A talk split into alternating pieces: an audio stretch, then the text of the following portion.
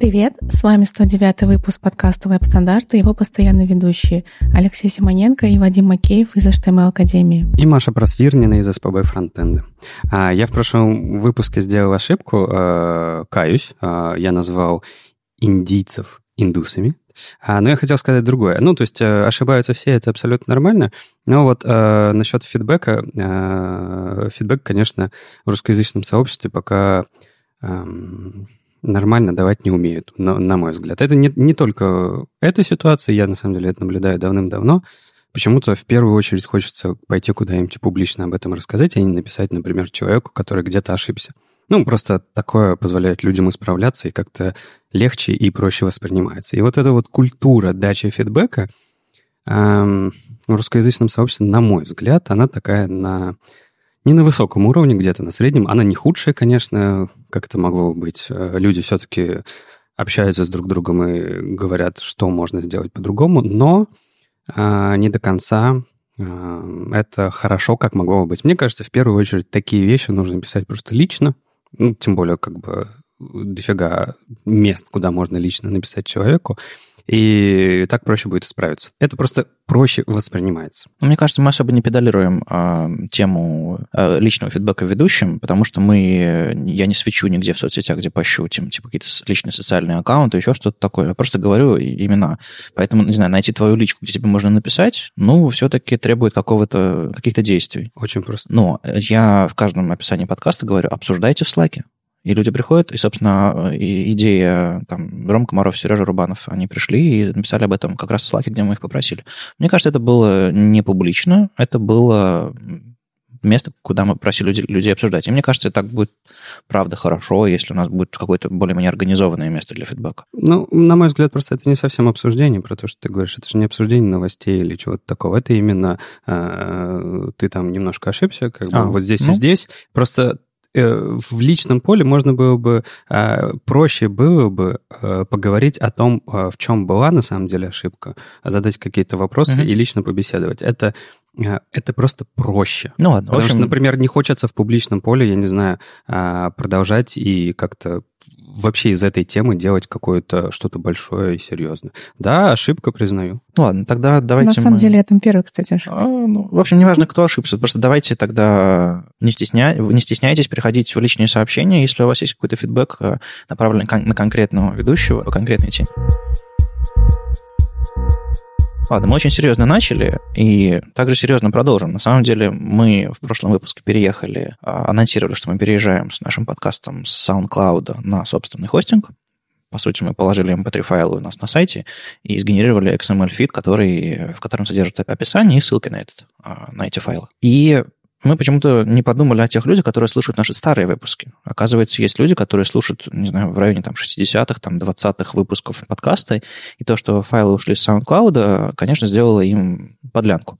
Я очень извиняюсь перед этими ребятами, просто мы, чтобы держать огромный архив наших записей, там, 109 выпуск это уже, а, чтобы держать этот архив на SoundCloud, приходится платить довольно много денег, и мы решили держать их там, где мы платим гораздо меньше денег, и нам, нам, нам точно удобнее обновлять а, описание, ссылки и все остальное именно на собственном хостинге. Поэтому, если вы хотите слушать старые выпуски, есть разные варианты.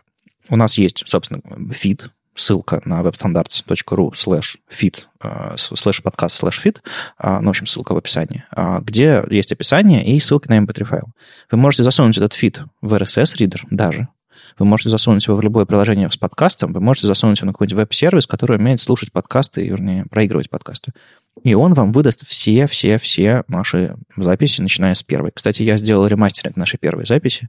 Немножко подтянул звук, убрал шум, и он теперь немножко лучше звучит. Если я не ошибаюсь, это второй ремастеринг? А, не совсем. Ну, то есть я сначала вытащил из него... Да, это был второй ремастеринг. На первом я вытащил сначала фоновый звук, а сейчас еще немножко подтянул. Ну, видите, я за, за эти два года немножко образовался с точки зрения звукозаписи. А мы будем как-то организовывать, ну, я не знаю, первые 10 выпусков в альбом и выпускать best-of да, кстати, почему первые 10? Выпускать of, то есть первый там седьмой, тринадцатый. Я точно пройдусь по всем нашим старым выпускам и нормализую звук, чтобы, чтобы их можно было гораздо удобнее слушать и чтобы громкость везде была хорошая. А там уж, а там уж как пойдет. Ну, это какая-то с одной стороны, мне всегда казалось, это немножко бесполезная затея, потому что кому это не нужно, а тут выяснилось, что люди слушают, и поэтому... Особенно, мне кажется, там очень удачно входит блок про события, да? Про события очень хорошо. Там же ведь э, года-то нет, ты же не говоришь, ты просто говоришь, в мае будет такое-то мероприятие, и все таки окей. И, кстати говоря, знаешь, что вполне может быть так, что в мае и правда будет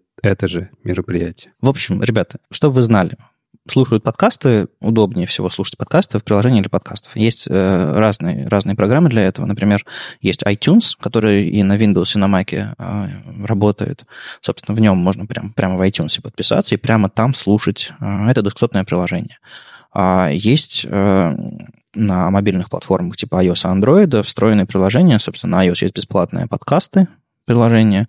А, ну, есть приложение Overcast, Pocket Cast. На Android тоже, тоже есть Pocket Cast. И, в общем-то, если поискать по Google Play по слову подкаст, то у вас огромное количество приложений покажется. Вот э, у SB фронтенда в статистике CastBox приложение для Android очень популярное. Попробуйте, может быть, оно хорошее. В общем, есть много-много разных вариантов. И SoundCloud — то место, откуда мы начинали. Но мы прошли этот этап, он неудобный, он странный, поэтому а, найдите либо веб-сервис, который прямо в браузере позволит вам слушать старые выпуски, а, либо приложение, как вам удобно. В самом крайнем случае вы можете посмотреть на наш фид, а там есть ссылки на mp3-файлы. Эм Все очень просто, они пронумерованы от 1 до до последнего выпуска. А последние выпуски слушайте на, на YouTube, в Телеграме и ВКонтакте, где вам удобно. А, главное, чтобы вы знали, где найти архивные наши выпуски, если вдруг вы а, переслушиваете наши лучшие, лучшие выпуски. Надо как-то найти и отметить их. Best of. Best of?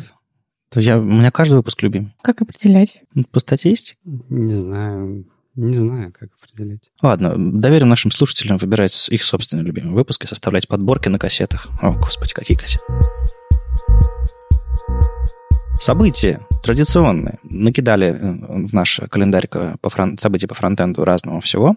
Одесса фронтенд Code в Одессе 28 февраля не просто встреча, где будут доклады, там будет доклад, и, в частности, а, будет э, какой-то лайфкодинг, какие-то, э, не лайфкодинг даже, а какой-то, ну, не хакатон, ну, в общем, что-то что типа того будет. Будут какие-то задания, их нужно будет решать, и, в общем, какое-то развлечение помимо, помимо докладов. Пробуют новый формат, ребята, в Одессе, молодцы. Moscow.js пройдет в Москве 1 марта. А, у них там 4 доклада, и мне всегда Moscow.js напоминает мини-конференции, ну, потому что там промышленные масштабы у, у, у ребят.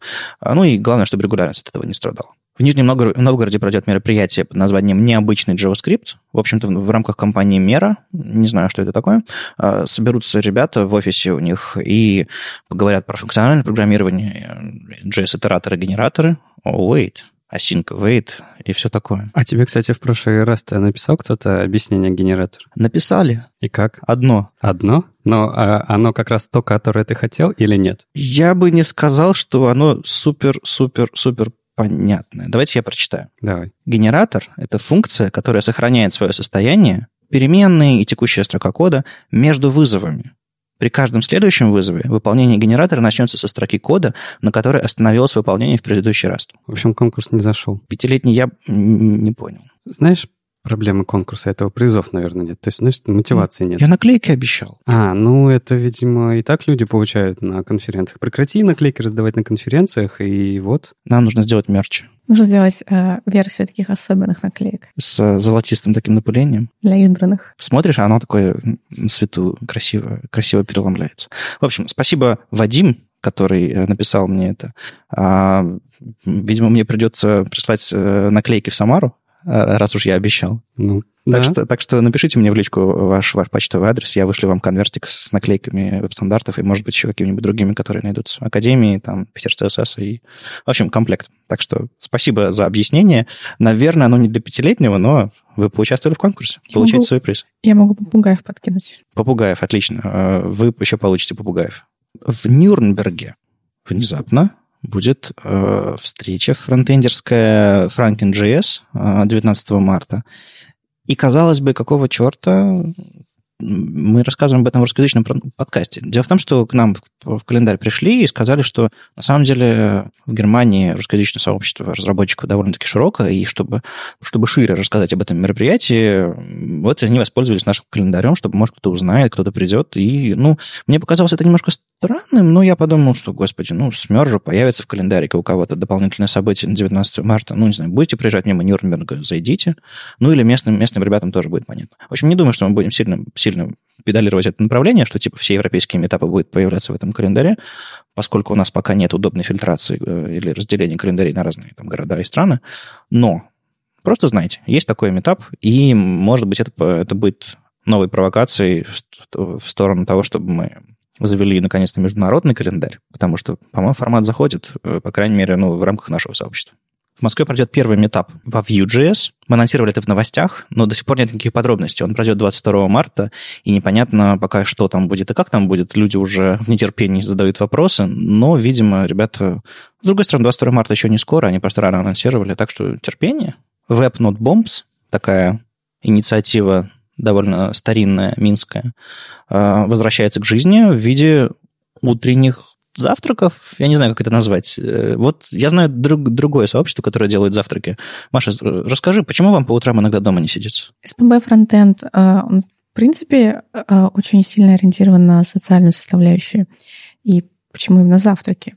Ведь обычно делают метапы и говорят, а вот у нас есть перерывы между докладами, а идите и пообщайтесь с кем-нибудь, с кем-нибудь познакомьтесь. Но на, на практике когда разработчик приходит на метап, он не будет там ни с кем знакомиться, ни с кем общаться, тем более у него там 10-15 минут, угу. и куча незнакомых людей вокруг нет. Он просто пойдет, выпьет кофе, пойдет обратно. Также у нас есть дринкапы, но там тоже немного не тот формат, потому что чем дольше дринкап, тем разговоры менее профессиональные. Завтраки хороши тем, что там а, относительно небольшое количество людей. Все трезвые. Все трезвые, все свежие с утра.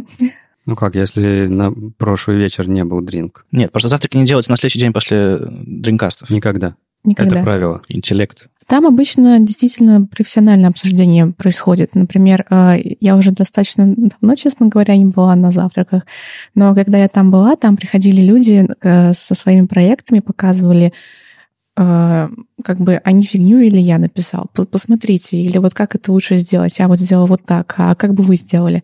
То есть там действительно можно получить э, от своих коллег какой-то профессиональный отзыв и просто поговорить на какие-то профессиональные темы. И это круто. Такая группа психологической поддержки для фронтендеров? Угу. Нет, нет, нет, нет, нет. Э, не, ну подожди, вы же наверняка в круг садитесь. Действительно садитесь. Не представляетесь, да? Да. Тогда что, что отличает вас от группы поддержки? Ты приходишь для того, чтобы э, с кем-то профессионально обсудить волнующие тебя темы. Не, на самом деле это в этом есть э, оттенок группы поддержки в том смысле, что э, фронтендерам нужно общаться. Не всегда на работе появляется э, есть кто-то, кто готов с тобой обсудить твои профессиональные темы, и на самом деле подобное общение на метапах, на, на каких-то завтраках, еще чем-то, это полезно потому что интернет интернетом, но там мало знакомые люди, и обычно люди в интернете довольно злые, а в офлайне как-то подобрее. Может быть, это помогает? Я бы все-таки не назвала это группой поддержки. Ну, я, конечно, юмор. Но хорошо. Этот э, формат, кстати, по-моему, один из наших организаторов подсмотрел где-то на Западе и принес его нам, и еще в сообщество Open Data Science. Но я вижу, что в последнее время он расширяется. Ну, на самом деле, это, это очень не новый формат. Это, я не знаю, сколько, 10 лет назад еще проводились, просто немножко в другой сфере, бизнес-завтраки, вот это вот все, Creative Mornings и, и все такое. И идея просто в том, чтобы людей собирать именно с утра, потому что э, утром обычно не загружены, еще не запарены своими э, обычными делами, можно просто на час встать пораньше, приехать до работы, и именно поэтому это, скорее всего, будет проходить легко, хорошо и продуктивно. Наверное, поэтому у вас и получается, что люди приходят, показывают свои проекты, и все остальные с удовольствием ревьюют их, ну, потому что э, все, все еще в хорошем настроении, скажем так. А, кроме того, это более простой нетворкинг, чем на метапе или на дринкапе. Там проще сдружиться, сблизиться. Окей, okay, это, это хорошая идея, и я, я рад, что ребята из Минска тоже подхватили его. Уж не, непонятно уж, откуда они это взяли идею, но главное, главное, что они будут ее практиковать, и я рад видеть возвращение WebNote Bombs вот хотя бы в таком виде, а, потому что это давнишнее сообщество, у них там были отдельные встречи по вечерам, и, и Girls Not Bombs, и вообще там Илья Пухальский, там, и другие ребята когда-то его тащили, но в общем, с возвращением, ребят. А какое у нас последнее событие? Последнее событие у нас Питер CSS Conf. А, я тогда забираю у тебя эту новость себе, почему бы нет? Потому что 8-9 июня в Питере. А, лето, жарко, CSS, солнце, прямо как Одесса, но нет. А, но будет тоже хорошо в Питере, потому что будет очень много всего интересного. Наверняка 8-9 будет отличная погода, как и в прошлом году. Мы в этом году в этом 2018 году будем проводить а, не в красивом парке с уточками, как было в прошлом году, в красивом парке с уточками, но на окраине. А будем проводить не в парке, но в центре города, поэтому все будет очень рядом и доступно, все будет красиво. Что нужно сказать? Мы еще не открыли э, продажу билетов. Вот-вот, скоро, чуть-чуть подождите. Но мы уже открыли прием докладов.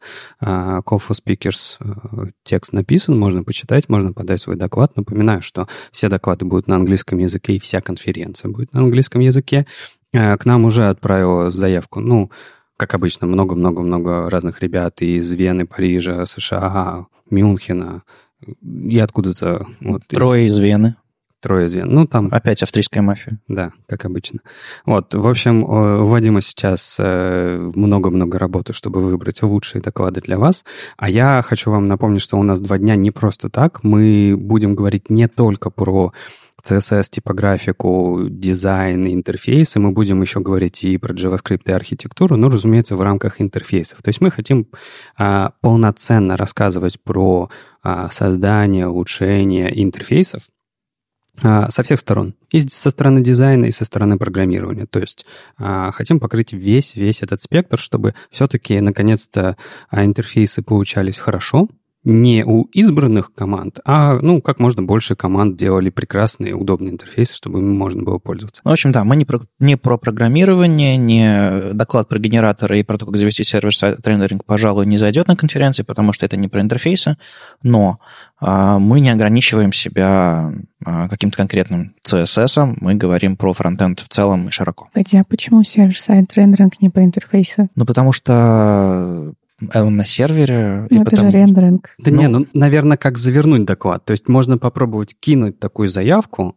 а Вадим посмотрит, оценит ее, и если это не будет чисто про вот э, внутренности кишки сервера, а все-таки про то, как сделать так, чтобы приложение э, грузилось максимально быстро, и рендерилось. Ну, и, например, для этого понадобился сервер рендеринг или что-то uh-huh, такое. Uh-huh. То есть акцент должен быть на интерфейс, а не на то, как я вытаскивал данные из базы данных, как я пытался с ними что-то сделать, чтобы на сервере отрендерить эту фигню. Я понимаю, что очень такая э, сложная разница, наверное, но э, нам хочется больше уделить внимание именно клиентской составляющей. Ну да, э, удобству, хорошим интерфейсом и графике, дизайну и всему остальному. То есть смотрим довольно широко. Я просто заметил, что в, прошлый, в прошлом году многие не отправляли заявки на доклады, потому что думали, что это CSS-конференция. Да, это CSS-конференция по названию, но по, по сути мы говорим гораздо шире. Поэтому, если у вас есть идея, отправляйте заявку, а там уж разберемся. Ну, если уходить от новостей про события, тут э, немножко браузерных новостей. Тут команда э, из Apple которые пилят э, свой замечательный браузер, который никому не нравится, кроме меня. Но это нормально абсолютно. Мне даже это, наверное, нравится чем-то. Ладно, а ребята э, рассказали у себя в блоге WebKit о том, что э, то, что они в последней версии Safari презентовали как э, невероятно интеллектуальную систему, которая будет блокировать все third-party куки, э, чтобы, э, в общем, чтобы сайты за вами не следили, чтобы рекламу вам... Э, да просто чтобы за вами не следили. Разные плохие сайты, пиксели и вот это вот все страшное. Э, и она хорошо заработала, но, конечно же, это было не очень приятно для тех, кто делает полезные вещи, которые грузятся и работают ровно так же, как и все эти пиксели и так далее. То есть, если я на сайт к себе хочу поставить какой-то внешний виджет или внешний, я не знаю, трекер или внешнее что-либо, что правда, по моему мнению, будет улучшать работу моего сайта с пользователями, то у меня в Safari была проблема, потому что Safari мог легко выкидывать мои куки через 24 часа, соответственно, этот сервис забывал бы про меня и не мог бы мне подсказывать то, что он мог бы подсказывать. И э, ребята осознали эту проблему. Ну, проблема была на поверхности, просто э, ребята из Apple не хотели давать возможности работать по-старому, ну, как обычно. Поэтому они придумали другой механизм. Э, Storage Access API — это э, штуковина, которая сейчас появилась в iOS, точнее, появится в iOS и в э, десктопном Safari, который будет давать возможность сервисам, которые вот так вот встраиваются через, через iframe, через что-то другое, и которым нужен доступ до кук верхнего уровня, то есть кукс основного домена, чтобы у них был, в общем-то, другой storage, который э, работал примерно так же, то есть он выглядел бы как кука, ну не как кука, ну примерно как кука, но при этом к нему нужно было бы получать доступ через JS. А, ну и там, в общем, Apple старалась бы следить за тем, что а, этому сайту давалось только его данные, никакие другие, в общем, какой-то такой sandboxing делать. Ну, в общем, если вы э, в вашем сервисе занимаетесь какими-то встраиваемыми виджетами, если вы, вы подобные штуки встраиваете на чужие сайты, а, если к вам уже приходил фидбэк от пользователей Safari на iOS или на macOS, то посмотрите на этот новый API, э, он вам поможет, собственно, решить эту проблему. Наверняка есть какие-то абсолютно костыльные способы ее обойти, про которые, потому что ну, Apple э, не просто намертво блокирует, она интеллектуально это делает и пытается как-то ну, ограничить по-умному, чтобы в интернет не сломать, но, в общем, я думаю, все-таки проблемы у людей бывают. Поэтому почитайте, посмотрите, возможно, это вам э, позволит получше работать на Safari. Ну и как обычно, они, как только вот эту всю штуку продумали и начали пилить у себя, они пошли в ATVG, а, предложили proposal Storage Access API для всех остальных браузеров. Это было 10 января. Предложили идею, ну вот примерно так же, как они для iPhone 10 а, для, для CSS предлагали, я уже даже забыл, что, ну, чтобы, в общем, работать с этим, с этой... Чтобы челочку. Челочку. Да. Челочка в итоге решили. Я не знаю. Я-то, помнишь, блям, блямба называл. Вот, и поэтому это, наверное, хорошо, потому что, ну, опять же, вот э, ты говоришь, пос посмотрите, ребята, в сторону Storage Access, но э, для остальных-то браузеров он не нужен, то есть опять вот это вот детектить браузер, либо детектить фичу, для этих вот так делать, для тех так делать, и хотелось бы, конечно, чтобы этот API всем из VTVG понравился, чтобы ребята реализовали его в, в остальных браузерах, хотя, с другой стороны, если они реализуют у себя это в браузерах, значит, Значит, им примерно похожую систему нужно делать и с, с ограничениями кук угу. для third party. Вот я не уверен, что это штука для стандартов, потому что, ну, для чего у нас существуют разные браузеры? Для того, чтобы пользователям, пользователи могли выбирать себе какой-то один браузер. И если в каком-то браузере уникальная фича, то иметь API к этой фиче хорошо.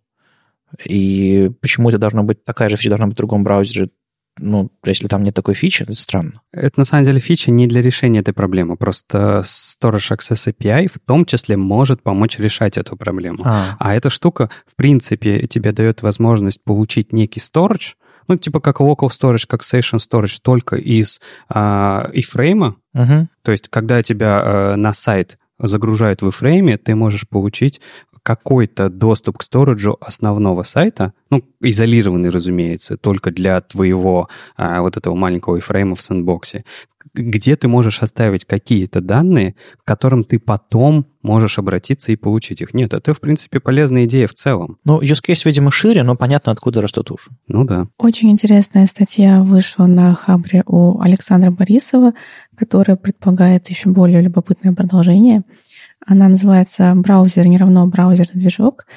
И э, в ней автор говорит, что он собирается написать, собственно, браузерный движок свой. Он уже писал нечто подобное, браузерный движок Modest, но он был как-то связан с его бывшим работодателем, поэтому он решил написать все с нуля. Статья довольно любопытная. Она рассказывает, э, что же такое на самом деле браузер, что такое браузерный движок, чем они отличаются – а, и, ну, вообще, прежде чем Вадим сейчас наверняка хочет просуждать о браузерных движках, мне вот э, хочется узнать ваше мнение. Как бы я клевый разработчик. Я могу написать свой браузерный движок, который а, будет работать с CSS, HTML, а по JS хочет взять V8. Но тем не менее, это сложная работа. Я хочу найти инвесторов, как он сам говорит. И я публикую статью на Хабре на русском. Серьезно? Во-первых, сам посыл найти инвесторов для браузерного движка это уже как бы большой вопрос. А, ну и да, место публикации тоже большой вопрос. Нет, мне кажется, что так это не делается. Его могут скорее э, куда-нибудь взять на работу, э, я не знаю, к той компании, которая занимается браузерными движками, либо браузером. Но э, вот так вот найти, ну, очень сомнительная история. То есть ему нужно тогда говорить не о технических параметрах, а о бизнесовых параметрах, если он хочет это кому-то продать. Он должен сказать хоть кому-то, в чем смысл, где, э, как какой-то работодатель или инвестор заработает с помощью его идеи, и в чем вообще идея.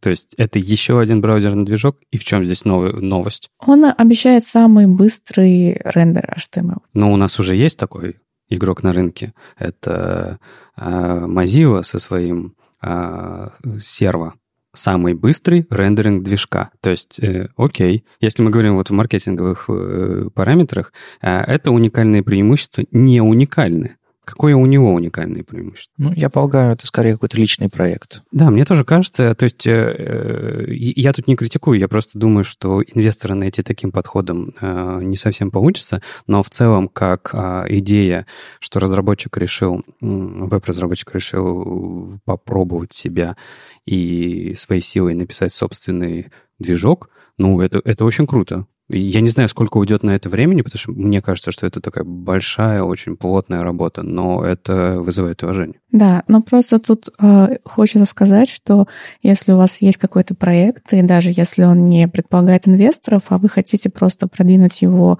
э, среди разработчиков, э, первого в open source сообществе, то все-таки стоит на английском об этом говорить. Ну, это, это, это одна из проблем, собственно, этой статьи, но если вы Ваши дорогие слушатели, просто говорите по-русски, и вам интересно а, немножко почитать про рынок браузерных движков, какие есть, какие компании чем владеют, какие у них взаимоотношения, какие у них лицензии, и эм, оценить, насколько легко написать собственный браузерный движок, вы э, начнете прочитайте это интро и продолжайте следовать э, всей этой серии, потому что он собирается э, поговорить про архитектуру работы с памятью, HTML-парсеры, там, кодировку, CSS-парсеры, CSS-селекторы, layout, э, шрифты и все такое. То есть прям самые-самые потроха браузерного движка. Это очень такой специфический момент, и я не говорю, что это нужно, не знаю, каждому там фронтендеру знать, как, как, как написать браузерный движок. Как он работает, все-таки знать стоит.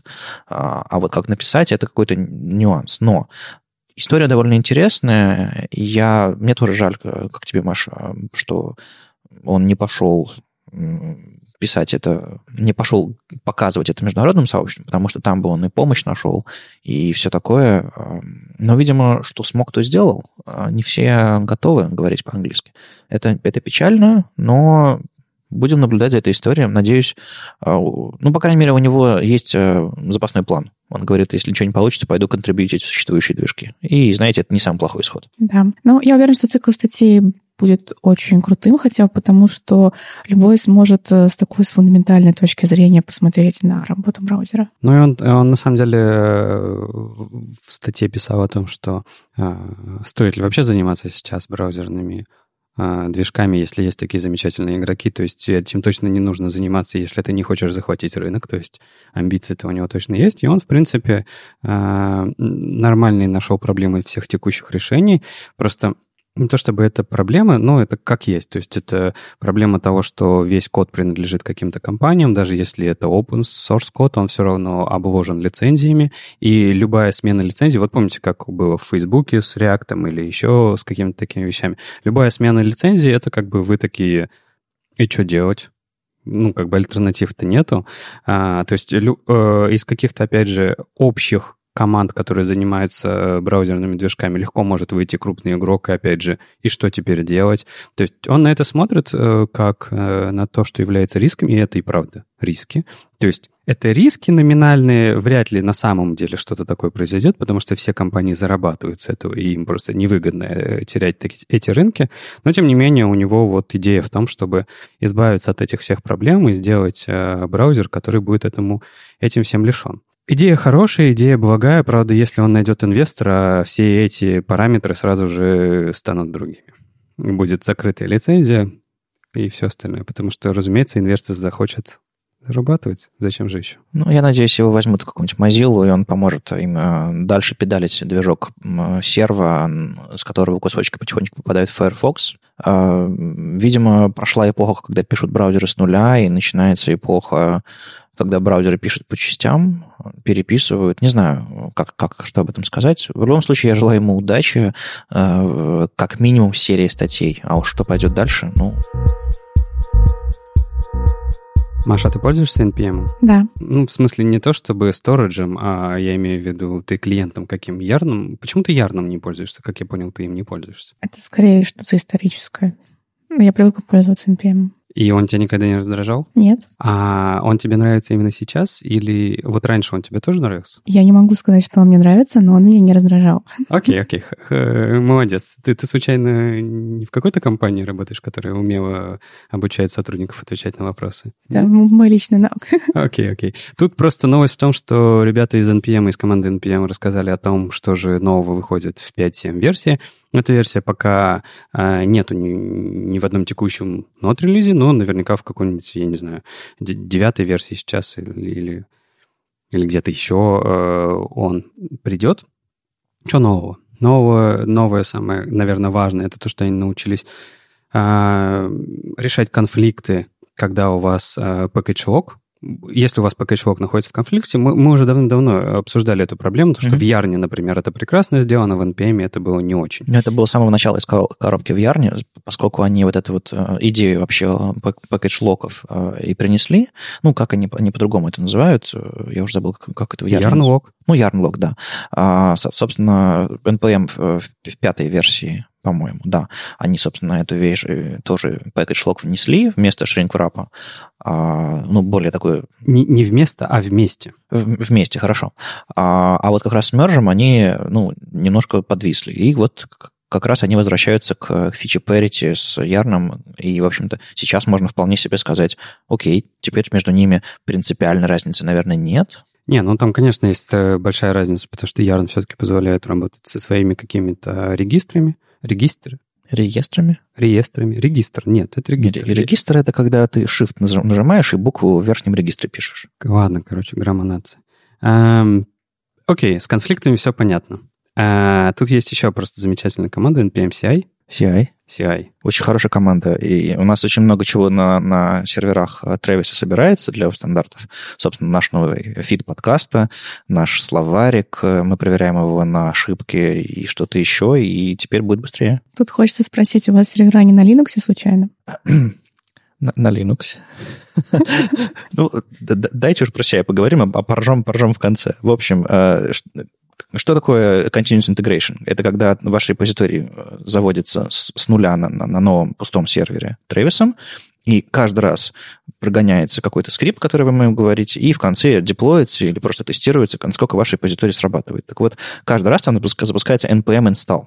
И вот теперь у npm появилась специальная команда не npm I или npm install, а npm CI, который делает тот же самый install, но с ориентацией на continuous integration. Ты сейчас это все время шутил? Нет. Ну, потому что это все-таки, да, я понимаю, что команда CI хочется сразу подумать, что это про continuous integration, но нет. Нет? Нет. Почему? Ну, то есть почему? Нет, ты, конечно почему? Же, ты, почему? Ты, конечно же, можешь использовать это для continuous integration, но идея в том, что uh, NPM CI — это обычный установщик пакетов, который не смотрит на текущее положение вещей и не, пакетов, он виду, смотрит что... только на uh, лог-версии. То есть Нет, он я ставит... имею в виду, что он именно для этого и сделан чтобы в Continuous Integration Environments, как пишут они, э, это, работать лучше. Я понимаю. Это просто не... Это, это просто часть часть задачи. Это ты можешь использовать NPM CI у себя на компе, у Маши на компе. Я имел в виду, что они, зачем они это сделали? Сделали они, ну, подожди. Чтобы воспроизводить э, билды э, стабильно и быстрее, и стабильнее, чем,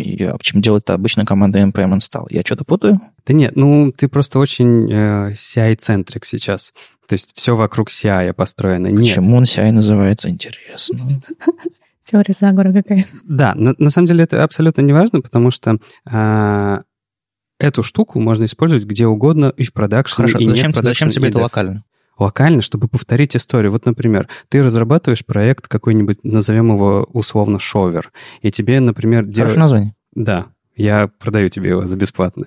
А, и тебе, например, кто-то, некто фигачит какие-то кусочки кода, какую-то автоматизацию, ты хочешь запустить это у себя и проверить. Если ты будешь устанавливать, и ты, например, там очень много зависит от тех библиотек, от тех версий библиотек, которые ты используешь в проекте. Тебе выгоднее поставить ровно то же самое, что задумал автор, то есть поставить то, что было в, в лог-файле. Для этого команда CI лучше всего подходит. Более того, она тебе подскажет, если вдруг самое важное, что он тебе подскажет, если вдруг у тебя есть рассинхрон между лог-файлом и package.json.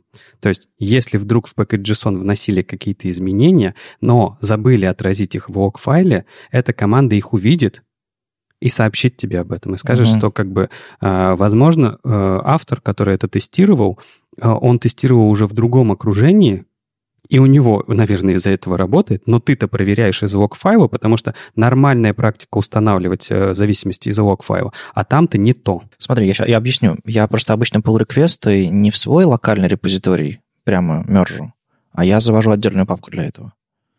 То есть я не просто создаю, переключаю ветки, там, фетчу с GitHub, еще что-то такое. Я обычно это делаю на, десктоп. Почему? Ну, потому что он начнет тогда фигачить мою папку Node Modules, э, то, что ему там нужно, и там будут лишние файлы, которые мне, мне там не нужны. Ну, то есть я просто не трогаю э, репозиторий, в котором, я, в котором у меня там мастер, и в котором я разрабатываю, я туда pull реквесты не... Я не тестирую pull реквесты прямо там, я тестирую их отдельно. А почему тебе... Почему ты не хочешь сделать git checkout branch, э, npm install, у тебя поставятся нужные пакеты, потестировать, сделать git checkout master, npm install и все? Ну, я почему-то это делаю всегда отдельно, мне так проще. Мы смотрим на тебя с недоумением. Не, ну да. пр- правда. Ну вот тут вот вы говорите, что есть проблемы с NPM инсталлом, потому Не... что там будут другие версии, бла-бла-бла. Это понятно. Ну, э, смотри, мы, правда, на тебя смотрим с недоумением, потому что ты как э, тот самый Э, разработчик, который бранчи просто делает отдельными папочками. Не-не, смотрите, бранчи, которые прям вот внутри репозитория, в котором разрабатываются фичи, то есть когда в которых участвуют э, контрибьюторы этого проекта, я, естественно, чекаучу сюда и нормально, но именно pull-реквестные вещи от сторонних людей я почему-то завожу отдельно, я примерно пытал, пытался вам объяснить, но, видимо, этого недостаточно. Ну, да, как-то сложно. Ну, тут главный вопрос, во-первых, а почему тебе нужно pull request к себе клонировать, чтобы проверить? Ну, потому что не везде там continuous integration заведена, чтобы она проверила. Ну, мне хочется фичи какие-то потрогать, пощупать. Руками, окей. Да. Ну, не, я бы в этом смысле все равно бы но, я, к себе. Я понял, почему. Нет, я все равно чекаучу к себе, просто я это делаю отдельно. Я понял, почему. Потому что процедура а, забирания ветки из pull request немножко сложнее, чем ветки из самого репозитория. Ну, это опять же, один раз научишься и... Ну, я, видимо, в какой-то момент э, выбрал такой способ попроще, и с тех пор к нему, к этому процессу привык, не то чтобы он мне сильно мешает все равно. А, я тебе посоветую, советую попробовать э, не плодить папки, а все работать из одного места, тем более сейчас NPM install, правда, э, устанавливает очень быстро пакет, он видит разницу, и понимает, даже если ты переключаешься между ветками, у тебя уже есть набор какой-то нот модулей, и он видит там изменения там в одном-двух модулей, и он моментально их обновляет, ставит до нужного до нужного, в общем, набора. Ну хорошо, а если этот э, pull request не попадет в мастер и все такое, и он закроется, выбросится, у меня же в этой папке Node Modules останутся э, нет. куски того, что Да нет, там. смотри, ты переключаешься на мастер, снова говоришь npm install, у тебя все лишнее уходит. Ну, мне нужно снова делать npm install. Ну окей, да. Ну, это, это ты так говоришь, как будто бы мне все время нужно делать git checkout. Ну да. Ну нет, я имею в виду, что ты об этом забываешь, когда переключаешься ветки. Я обычно не думаю про npm install, когда переключаю а, ветки. Ну это... Но когда что-то валится, я Нет, это надо, это надо, конечно, в ДНК вносить, потому что это важный момент, э, работая с, э, через NPM, с нод-модулями. У меня в ДНК хватает уже мусора, чтобы туда еще вносить NPM install. Так Было вот. бы прикольно, если бы при чекауте автоматически NPM install. Или хотя бы напоминалка, сделай Мне NPM кажется, install. хук можно сделать какой-нибудь. Да, мне тоже кажется, что это можно сделать, и да, хорошая идея. Короче, вы тут все, конечно, не согласны и смотрите на меня с осуждением, но NPM CI, CI в два раза, в 2-10 раз быстрее, чем NPM install, и он назван CI, потому что это, черт побери, continuous integration. Наверняка. А вы делаете это локально, как хотите, а мы продолжим это делать на серверах Travis, а у вас там Jenkins или что угодно. В общем, приятная фича, но самое прикольное, самое прикольное, что на Linux они что- что-то там очень сильно поломали. Они уже выпустили версию 5.7.1, и проблема с, с Linux была в том, что, по-моему, если запустить э, под суда э, собственно, NPM ком- команды какие-то, то какие-то системные папки, типа юзера или бина или еще каких-то там а, меняли, собственно, свои собственные права. А когда права не те на папках, какие-то важные части системы операционной могут перестать работать. Соответственно, это был очень веселый релиз 5.7.0 для пользователей Linux. А, Я еще на Маке не ставил, не знаю, я, я дождусь следующего релиза, или... Ну, мне было просто интересно, как работает этот CI, но почему-то руки не дошли. Но, Может быть, на Маке, видимо, этой проблемы не было. А вот на Linux такая, такое вот веселье. Главное, что проблема исправлена в 5.7.1, так что все должно быть хорошо. Но, тем не менее, там даже был комментарий, что это обновление вывело из строя три продакшн-сервера. Оу, Так подождите, это проблема-то знаешь в чем? Не в NPM, а в людях, которые на продакшн выкатывают э, версию, которая даже не забиндена ни в, ни в один релиз А, ноды. Там как раз э, было обсуждение, что что-то там у них немного не так, и хотя это был пререлиз, то что-то там не то. И я не углублялась, но что-то они напутали с версиями, как я поняла. то есть это был пререлиз, но, но он попал в 5.7.0. Да. А, Да нет, даже если бы это был релиз, ну, кто выкатывает в прод на следующий день после релиза? смелые Не- люди, Леша, смелые Не, люди. подожди, я знаю кто. Фронтендеры. Ну, как бы вопрос в воздухе повис. Хм. На самом деле, я тоже всегда пользуюсь NPM, который идет с нодой, потому что мне лень ее обновлять отдельно, видимо. Так и я также. А какой смысл? Ну, то есть куда бежать вперед паровоза? Но был момент, когда выходила, по-моему, вторая или третья, второй или третий NPM, или четвертый, я не помню, что там было, Был- и очень хотелось. Да, был момент, когда они очень сильно увеличили По-моему, производительность и пятерка, скорость. пятерка, наверное. Ну, может, Может быть, раньше. Не помню. А, там хотелось. Но, опять же, на, на дев-машине, не на продиже. Не, у меня однажды за пять минут до начала доклада прошовер сломался. Я обновил NPM с второго на третий. А у меня была на, на структуру файлов внутри Node Modules завязаны это, и я на московском VSD сидел, э, у меня шел дым от клавиатуры, я пытался пофиксить это. Было забавно. Так что да. То есть А, ты обновил его вот прямо сидя на VSD. Да, перед ну потому что мог. Да. А, что случится-то? Давайте посмотрите на меня еще раз с осуждением и перейдем к следующей теме. Я тут на выходных на грядах верстал. У нас есть сайт PeterCSS.conf, и мне захотелось его поверстать немножко шапку футер, какую-то адаптацию, еще что-то такое, а, без оглядки на браузерную поддержку вообще. Я просто сел и поэкспериментировал, пару часов поковырялся. И, собственно, знаете, это было обалденно. То есть, во-первых, я разобрался в парочке нюансов, которые раньше меня, э, до меня не доходили. Во-вторых, просто сам процесс э, верстки Mobile First адаптивного макета, он, конечно, очень классный. То есть ты переставляешь блоки местами, как будто они спозиционированы, но они продолжают сохранять свое место в потоке и, и продолжают отталкивать все другие. Адаптация — это одна строчка, и, о, господи, как же хорошо. Я, я, я в полном восторге. Я сейчас, наверное, допилю эту, эту шапку и футер, который я для, сайта переверстал на гридах, и сделаю к ним какие-нибудь fallback и, чтобы не совсем уж взрывалось в старых браузерах, где гридов пока нет. И, может быть, даже запилю на сайт production, на production сайт Piter Conf. В общем, к чему это я? А, Рэйчел Эндрю написала статью. И как раз что-то похожее, как раз э, вер- верстая новую версию шапки Conf, я, собственно, и э, использовал тоже. Э, Дело в том, что как работают все эти контексты флексовые и гридовые? Любой элемент, который вы положили внутрь родителя, у которого есть дисплей флекс или дисплей грид, он становится флексовым элементом. Любой. Соответственно, псевдоэлемент тоже становится э, таким. И если вашему контейнеру сказать before, after, контент какой-то туда положить, он тоже выстроится как грядовая коробочка. И эти штуки можно использовать для разных спецэффектов. То есть, по сути, у вас нет HTML-контента какого-то для этого, но вы можете парочку ячеек в вашей, сетке грядовой каким-то образом оформить. К сожалению, только парочку. У нас, у нас нет произвольного количества а, псевдоэлементов, может быть, к счастью, потому что верстальщик верстали, типа, я сделал сайт на одном диве.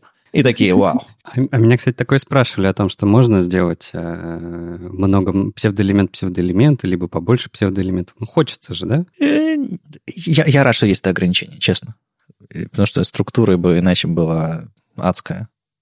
В общем, э, Рэйчел рассказала, как это можно использовать, э, парочку демок показала, как это все э, потенциально можно сделать там заголовки или там в галерейке очень интересно вытянуть псевдоэлемент. В общем, вы посмотрите и как-нибудь на выходных, на выходных попробуйте поверстать на грядах, потому что мне это, меня это страшно порадовало, и в частности, я наконец-то врубился в одну вещь, которая до сих пор до меня не доходила. Представь, у меня как раз была на днях э, лекция по грядам бонусная э, на, на, на, на интенсиве Академии.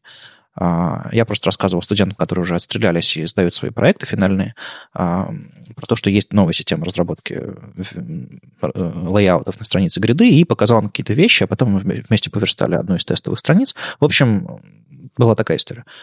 И, в частности, мне задали вопрос, меня, у меня, говорят э, студенты, неизвестное количество колонок, а я хочу, чтобы блок растягивался до самой последней.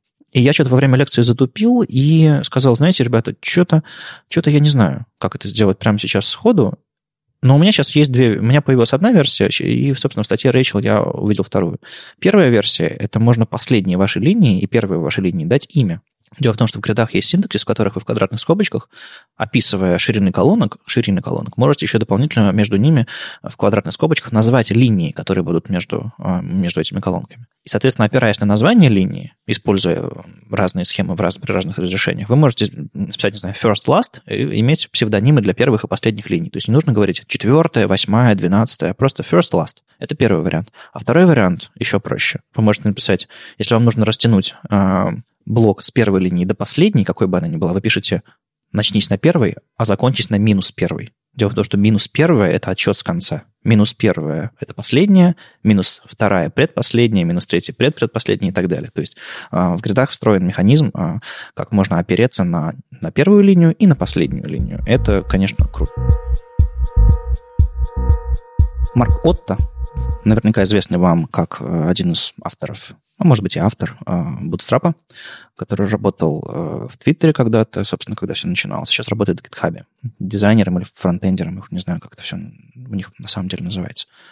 Спустя почти год после того, как на GitHub зарелизился новый, новый, новая, новая версия интерфейса, а, с системными шрифтами, рассказал, собственно, как они это сделали, почему они это сделали, и э, не то чтобы там много чего супер уникального и супер полезного, потому что статьи на эту тему более-менее выходили, но сама история GitHub, зачем они это сделали, через что они прошли, и какой у них там вот этот стек шрифтов, э, довольно интересно. Э, от типичной статьи на эту тему э, это это отличается тем, что там, во-первых, в конце вброшены неожиданном, в неожиданном порядке вброшенные э, шрифты для эмоджи, а, это меня удивило.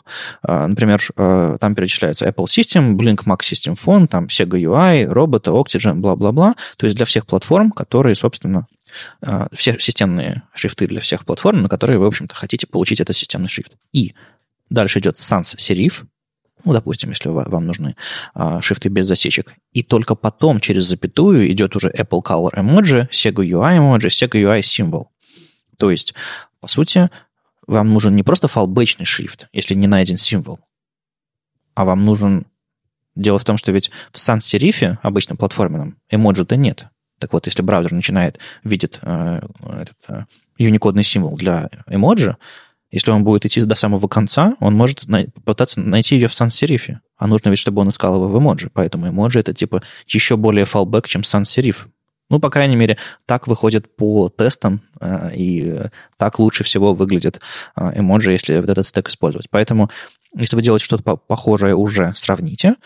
А если вы думали о том, чтобы вставить системные шрифты на, вас, на ваш сайт, э, мне кажется, здесь хороший, хороший сниппет, чтобы его скопипестить. У меня, я хотел у вас, ребят, спросить, где бы вы провели, провели линию между сайтами, на которых стоит использовать системные шрифты, а на которых нет. Вот, вот, вот как это для вас? Вам вообще нравится история, когда на сайтах шрифты такие же, как в системе? Я думаю, да, потому что это быстрота. Мне на самом деле сложно представить сайт, где действительно нужен какой-то свой отдельный шрифт. Прям вот необходим. Не, ну в целом э, я тоже согласен, но при этом я вижу огромное количество э, мест, где можно использовать несистемные шрифты. Это в первую очередь э, СМИ, это в первую очередь сайты, которые для чтения, потому что, да, стандартные шрифты, они хорошие, но они лишают издания своей какой-то, своей особенности. И, ну, вот это как это как из доклада, господи, я уже забыл, э, девушка, которая читала доклад где-то летом, э, где-то в Европе, пускай будет так. Наверняка ты ее знаешь, а я, как обычно, не помню. И она рассказывала о том, что представь себе, Маша, представь себе, что на сайте э, издания The New Yorker будет обычный Сан-Франциско шрифт. Это издание потеряет всю свою идентичность, в принципе, потому что у них шрифт, который, которым они пользуются, я не знаю, сто лет. И в этом и, в этом и есть их идентичность. В этом и есть их весь дизайн, вообще все построено вокруг этого шрифта. И в этом смысле, а, конечно же, шрифты кастомные все равно нужны, нужно придумывать подходы, как они должны оптимально загружаться и так далее. Но если мы говорим про какое-то а, приложение, например, вот типичное SPA-приложение, интерфейс на интерфейсе, ну там и правда Какая разница, какой шрифт? А, ну, за Нью-Йоркер, да, а, когда у них такая история. Но если представить новостной сайт, то даже, возможно, наоборот, для многих это не нужно, потому что а, шрифты стандартные системные, они все-таки разработаны так, чтобы там действительно можно было воспринимать большой текст на них, верно?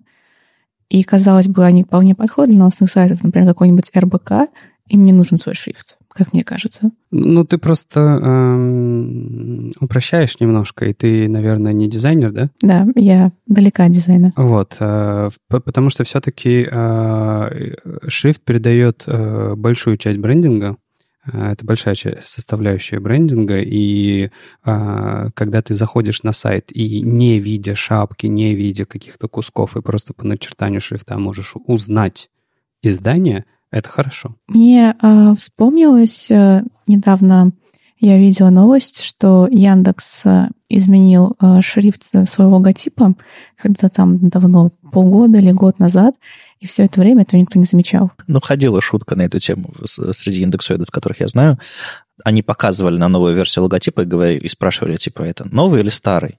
Я говорю, а черт его знает. Они говорят, а мы, а мы, а мы научились различать вот то место, то, то маленькое место и, и все такое. Э, у Яндекса есть свой фирм, фирменный шрифт, э, и про него были доклады, и про него рассказывали, и э, мне кажется, что если компания в рамках создания собственного бренда может позволить себе разработать шрифт, вот прям фирменный шрифт, я не говорю, что ей стоит это сделать, но она может это сделать, и если это будет действительно хорошая затея и хорошо исполнено, это может добавить ей в ее облик чего-то интересного. Не обязательно быть историческим, существующим уже каким-то а, СМИ или сайтом, сервисом или компанией, чтобы полагаться только на старые традиции. Шрифты создаются новые, и вы можете заказать фирменный шрифт вашей компании и использовать его. Вот в такой ситуации да, но если у вас нет фирменного шрифта, и если вы эм, полагаетесь на, типа, ну, Тахома, почему нет? Или там Вердана, почему нет? Вот в этом месте лучше все-таки использовать системные шрифты, какой-нибудь Sega, Сан-Франциско и так далее, робота, потому что они лучше, чем Вердана и Тахома. Черт побери. Просто такой вопрос, как человека далекого действительно от дизайна, что если вот показать э, два логотипа Яндекса, они примерно одинаковые, впечатления них примерно одинаковые у обычных людей, не дизайнеров, то а есть ли смысл? Выборка маленькая для такого решения. Вот когда ты делаешь, э, проводишь это тестирование на огромное количество людей, я уверяю, у тебя будет разница. То есть показать там э, паре разработчиков, ну да, не заметят. А, ну, в общем, это важная часть брендинга. Я, кстати говоря, вспомнил, э, кто, кто делал доклад, про который я упоминал чуть раньше. Это Моника Динкулеску. Uh-huh. И как раз-таки осенью на Smashing Conf она делала прекрасный доклад про а, перформанс, в котором она огромную часть уделила именно шрифтам. Я советую его посмотреть. И там, конечно же, э, вся речь строится, и я с этим полностью согласен, что кастомные шрифты — это очень важная вещь. Ее нельзя, от нее нельзя отказываться. Просто для ей нужно придумать нормальное решение загрузки. Вот и все. В общем, если у вас нет фирменного шрифта, используйте системные, а не тот Arial, который среди шрифтовиков считается самым ужасным шрифтом на свете из популярных. А что-нибудь более лучшее, современное. Я думал, Comic Sans худший шрифт. Нет, нет Comic Sans просто не считается шрифтом. А, отвратительный. Отвратительный. Но он же нормальный для каких-нибудь комиксов. Нет. Нет. Окей. Иногда в Твиттере читаешь людей, и одних, и других, и читаешь их личные собственные твиты. И это хорошо. Но в Твиттере есть такая особенность, что если ты читаешь и тех, и других, то ты видишь ответы, их общение друг с другом. И иногда это приводит к довольно интересным вещам, когда я слышу, как какой-нибудь, не знаю, Джейк Арчибальд собачится с каким-нибудь э, разработчиком э, веб-кита, или там Алекс Рассел э, сталкивается еще с кем-нибудь там. В общем, люди иногда общаются, за этим довольно интересно наблюдать, как будто немножко подглядываешь в чужую жизнь. А тут вот такая ситуация, что Артем Сапегин пообщался с веб-штормом э, вместе в Твиттере, и я за этим тоже наблюдал, потому что я тех и других читаю в своем англоязычном Твиттере. Артем э, увидел в своем веб-шторм IDE совет рядом со свойством background repeat. Мол, оптимизируйте, пишите меньше, потому что мы вот это вот хорошо и классно и здорово. На самом деле, я, как и э, Артем, удивился, что такой совет э, э, IDE дает. А тут появился JetBrains, сказал спасибо за фидбэк, мы подумаем, а потом вернулись и сказали, мол, вот тут есть у Гугла есть style guide по, по фронтенду, по HTML, CSS, а, и в рамках его он рекомендует писать короткие свойства, максимально короткие. И в этом месте мне стало, конечно, жутко интересно, что за style guide, который, по-моему, я ни разу не видел. Я зашел, и на самом деле, да, есть на гитхабе у Гугла репозиторий style guide, в котором есть много-много разных языков, и по каждому языку есть список рекомендаций. И в пункте 4.1.5 действительно написано не пишите font size отдельно, не пишите line height отдельно, паддинга не разделяйте, border top style не пишите какой-нибудь, а пишите коротко, типа 0 вместо none, там э, фонд 100% 1.6 по латину Джорджа и бла-бла-бла вместо отдельных свойств. И это меня как-то так возмутило, что я стал копать дальше. И выяснилось, что там очень много сомнительных рекомендаций. Вот что вы думаете насчет коротких свойств? Вы предпочитаете их? Вообще, мне вот интересно, для с какой целью написан Google этот style guide, style guide, он написан с целью, чтобы именно показать хороший код, или просто Google Chrome лучше работает с таким кодом, и поэтому так написано? Не-не-не, конечно, тут не про Chrome, потому что там а, у них в репозитории StyleGuide есть огромное количество языков, которые браузер э, не запускает, поэтому нет, это не для этого, и на самом деле StyleGuide а, э, забавно, Вадим, что ты не видел их, это очень древний проект. Угу. То есть он был, я не знаю... Я еще... чувствую, что он довольно древний. Я думаю, что если я не ошибаюсь, он еще на Google Коде был. Я, я пошел посмотреть а, на репози, в репозитории на GitHub, как этот проект развивается и обновляется. Когда его последний раз обновляли? Его обновляли, по-моему, в начале этого года или в конце, в конце предыдущего, 17-го, совсем недавно. Я думаю, о, наверное, живой в репозитории. Иду в список комитов и вижу, что типа его туда замержили, запушили в середине прошлого года. То есть его, видимо, переносили с другого хостинга. То есть это говорит не о том, что проект развивается, а говорит о том, что они просто вот эту вот пыльную пачку документации, которую они читали много лет назад правильной, передвинули из одного места в другое. Поэтому, судя по всему, репозиторий это устаревшие, и рекомендации, на мой взгляд, устаревшие. Я считаю, что э, мы всегда, ну, в том числе на лекциях мы давали ребятам такие понятия, как code guide, то есть, э, что есть команды, которые принимают решение, что мы работаем по тому или иному code guide у. Мы всегда давали разный список, и там code guide mdo, и Google, и code guide Airbnb, и других чуваков, и свой собственный. Именно показывали о том, что э, может быть огромное количество мнений, и на самом деле даже не суть. А, как вы пишете, просто если вы приходите в команду, там есть правила, код-гайд. И нужно придерживаться этих правил в рамках команды. Ну, это нормально для того, чтобы команда работала э, над, над вещами, а не над тем, что исправляла друг за другом э, табы и пробелы. Ну, странное времяпрепровождение. И тогда у Гугла э, были те же самые вот эти особенности, в то, что они советовали а, краткие записи. Вообще от их код-гайда сквозило очень сильно именно тем, что вы должны писать изначально минифицированный код. Оптимальный, как они говорят. Оптимальный. А, мне просто кажется, возможно, они это писали еще до появления минификаторов, хотя сами они занимаются Google Closure компайлером. Не знаю, не знаю, почему так выходит. Просто Мне кажется, это идиотизм. То есть мне кажется, что э, мое личное мнение, что не нужно ничего сокращать, когда ты пишешь э, код. А для этого есть инструмент автоматизации. То есть роботы должны заниматься автоматизацией, должны сокращать код. Когда у нас появилась эта опция, то есть я согласен, до этой опции мы и правда писали оптимально код. Я сам писал на JavaScript, э, заворачивая вары э, объявления переменных через запятую, потому что я экономил символ и так далее, и так далее. Потом появились инструменты минимизации, и как бы это перестало быть нужным. Да, у тебя все равно в голове э, засел уже этот самый компилятор, который понимает, как этот код будет превращен в, в минифицированный код, но как бы от этого ладно, не уйти уже. А, тем не менее, сейчас, когда у нас есть такие замечательные инструменты, которые минимизируют код, я не пон... То есть я считаю в этом случае самым важным, что до, должен демонстрировать твой код, это уровень читабельности. Твой код должен mm-hmm. максимально просто читаться. Для этого тебе нужно как, ме- ме- как можно меньше контекста и каких-то правил держать в голове. Ну, как мы говорили в прошлый раз про звездочки, генераторы и вот эти вот все вещи, что лучше бы нормальными словами написали, чем спецсимволы использовать. Да, ровно та же самая история. То есть э, в моем случае вот э, писать точка 5 что это значит? Ну, дробь. А знаешь, иногда можно писать минус точка 5, как тебе? Вот синтаксически ты смотришь на это месиво, дефисочка, точечка, циферка, и думаешь, так, что это такое? А. Да, а там еще через слэш второе число, еще какая-нибудь фигня. Ну, то есть это тяжело читать. Я не вижу проблемы в том, чтобы написать нолик. Да, есть э, мнение, что это дольше набирать. Ну, курсы Шахиджаняна, десятипальцевый слепой метод. Э, не, просто э, я неоднократно общался именно вот э, с представителями разных, разных э, групп, школ? разных школ, которые кто-то считает, что нужно считать все, писать все сокращенно, э, потому что это экономит время на набор кода. Ну, то есть вот тебе э, аргументация.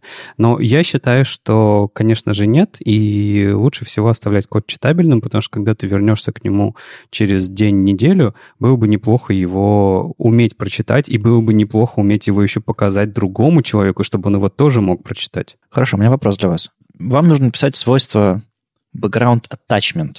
Сколько клавиш вы нажмете на клавиатуре? А с подсказками того же самого веб-шторма не очень много. Ну, то есть, типа, Б, БА, и, видимо, курсором вниз пролистаешь Б, А и курсором вниз, да. Ну, то есть, ну, 4-5 нажатий. Ну, в общем, мне кажется, что просто э, вот этот guide, э, если они не обновляют его, э, он просто э, старый проект. Э, он вредит.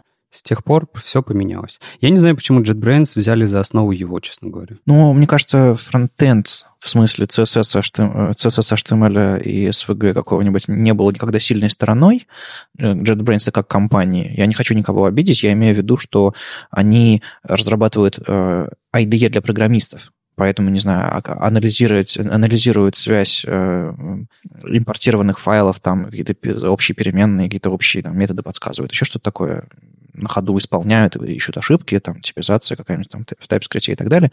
Они вот это все умеют делать.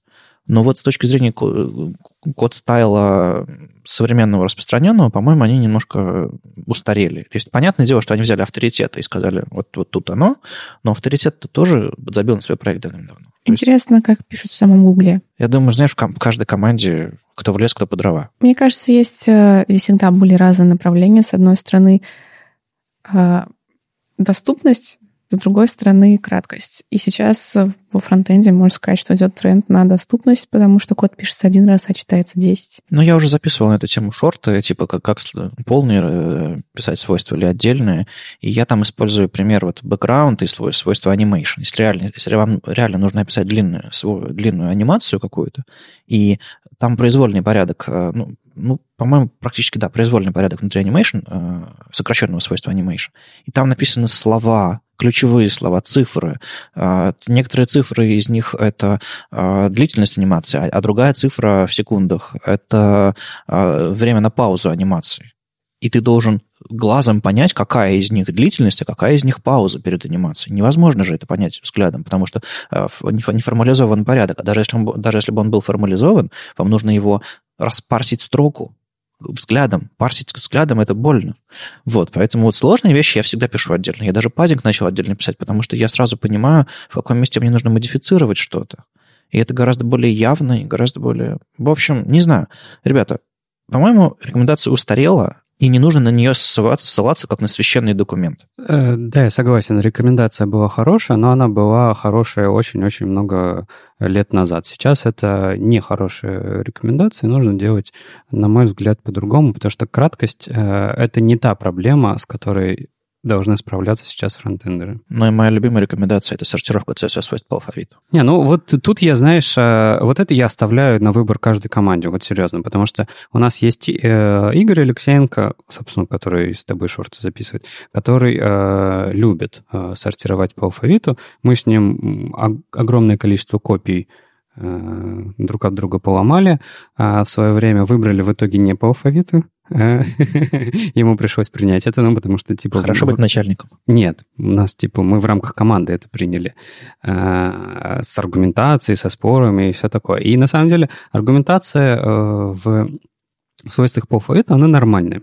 Просто вся остальная команда должна быть к этому готова. Если у вас команда, которая любит то ради бога. Это, это не тот момент, то есть это не момент краткости. Ну да. Это момент э, предпочтений. И это может вполне решить, э, можно такой, такие вещи решать внутри команды. Ну, краткость тоже предпочтение. Я немного понимаю, потому что мне приятнее смотреть, когда у меня так раз и все коротко выглядит. Потому что я, я голове примерно помню, как это должно быть, и мне как-то нет сложностей. Ну, правильно, как Вадим тебе говорил, а с гридами сможешь так? Нет. Ну вот. То есть, собственно, та же самая рекомендация из шортов, что если что-то новое для вас, всегда пишите развернуто. Гридовые какие-то свойства. Потому что ведь можно записать grid area, э, и там будет запись 1 слэш 2 слэш 3 слэш 4. Что это? Это не top right bottom left, это top left bottom right.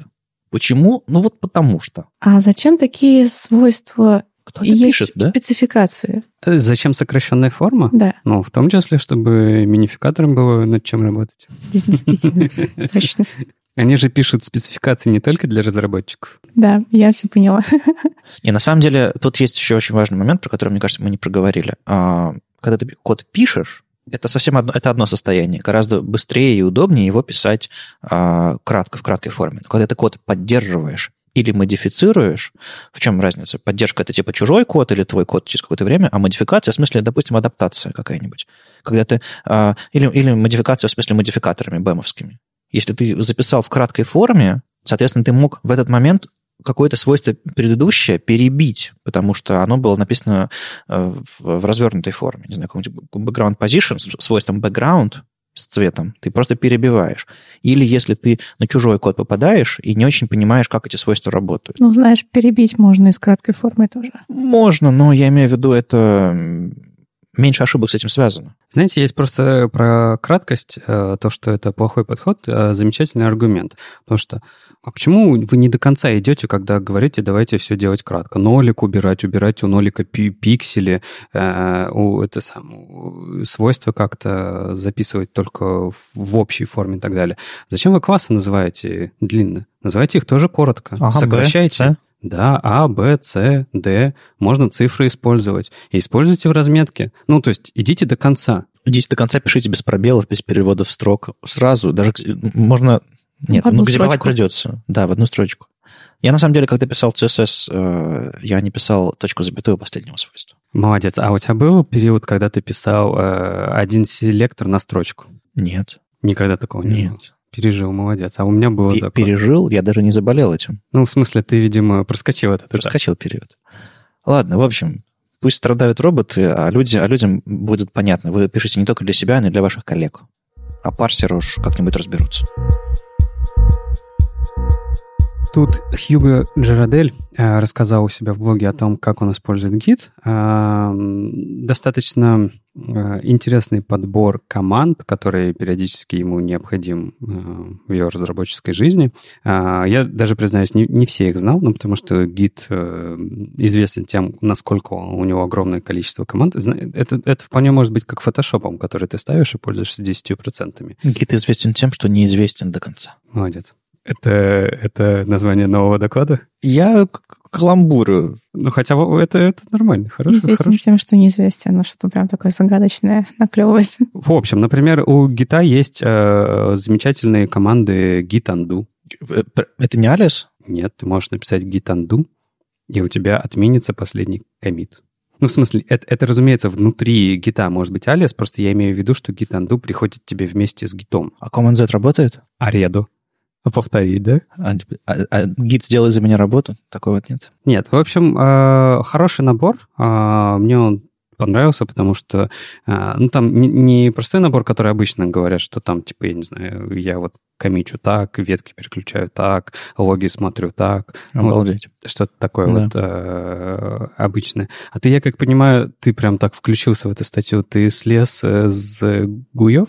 Я продолжаю пользоваться и тем, и другим.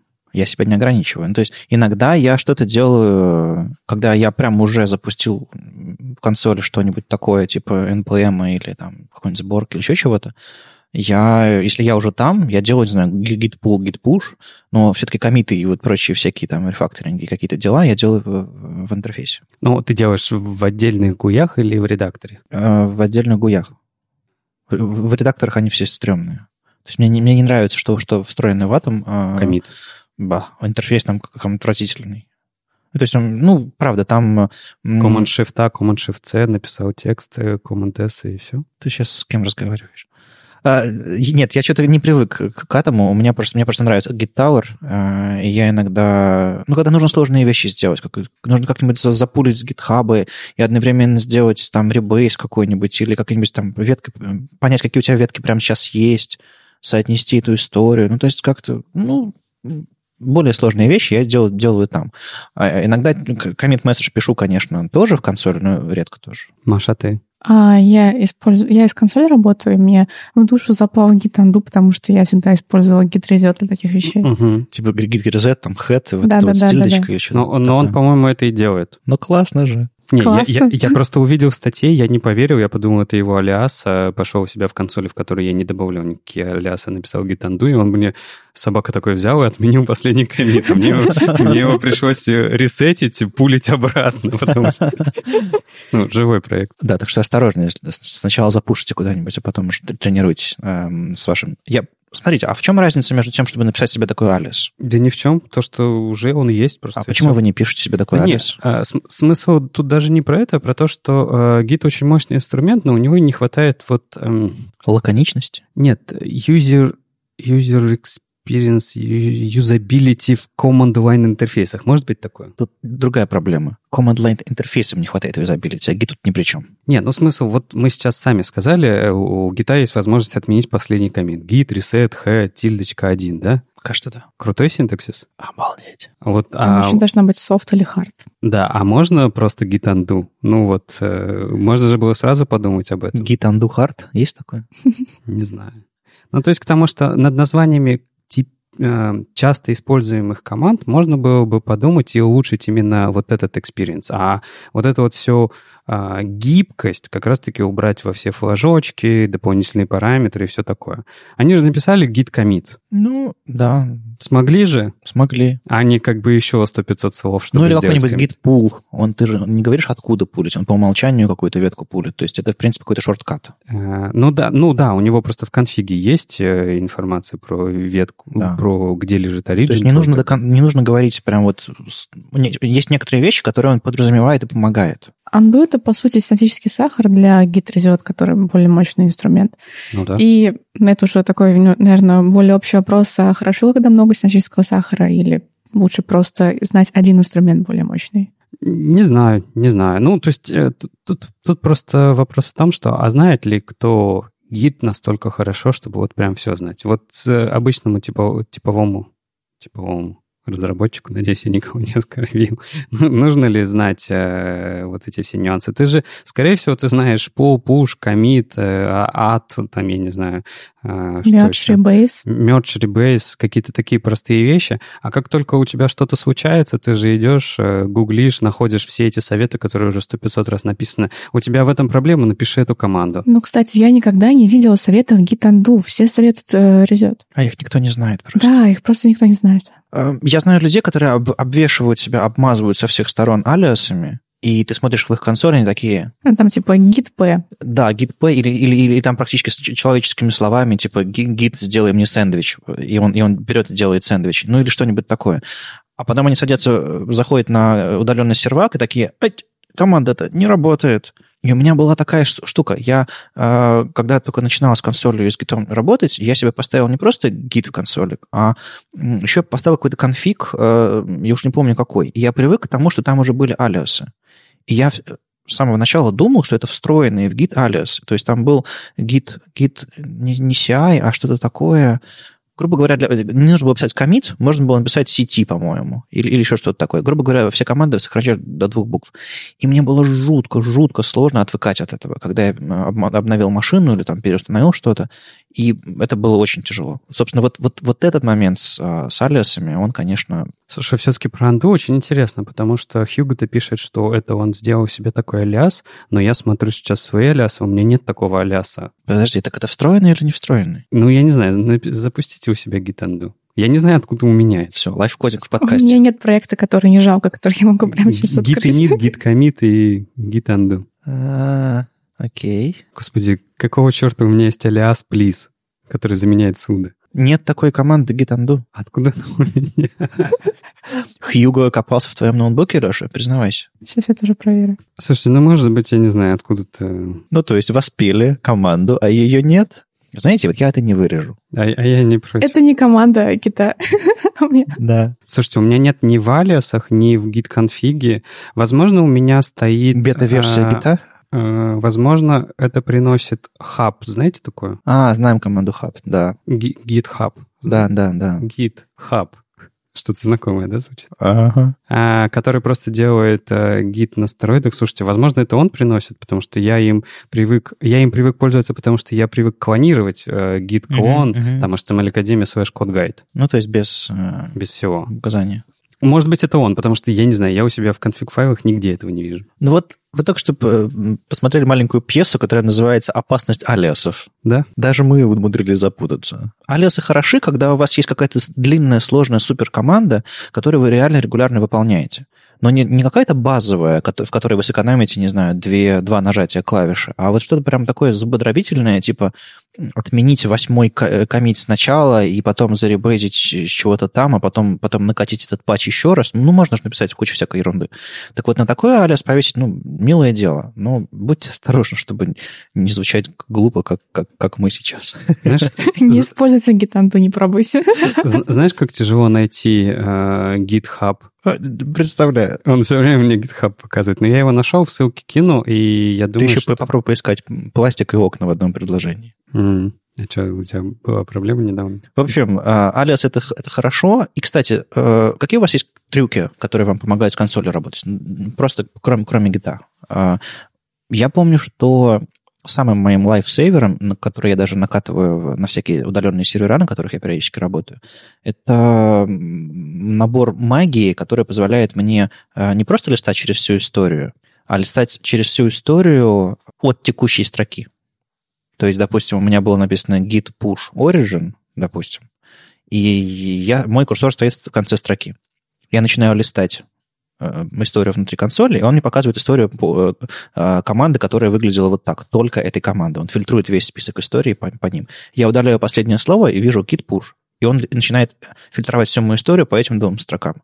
Я удаляю еще одно слово, и он начинает э, фильтровать все команды по э, слову git, с которой они начинались. То есть я листаю не всю историю, а только фильтруя с текущей строкой. Вот эта штука меня дичайше спасает, потому что я помню, как команда начиналась, и я первую букву этой подкоманды ввожу, листаю вверх, и если я хоть раз раньше выводил, у меня в этом в баш history, башерси history, как там называется, господи, он э, оттуда мне ее достает. Вот это прям вот супер лайфсейвер. У вас что-то подобное есть? У меня просто огромное количество каких-то лясов, которые просто меняют команды с флагами. И ничего такого. Я просто к этому настолько привык, что я даже... А на удаленных машинах тебе не, не, не бывает такого, что типа, ой, а где мой конфиг? Нет. Нет, такого не бывает. Ну, потому что я знаю, потому что я на самом деле в этот момент вспоминаю, что же значил этот алиас.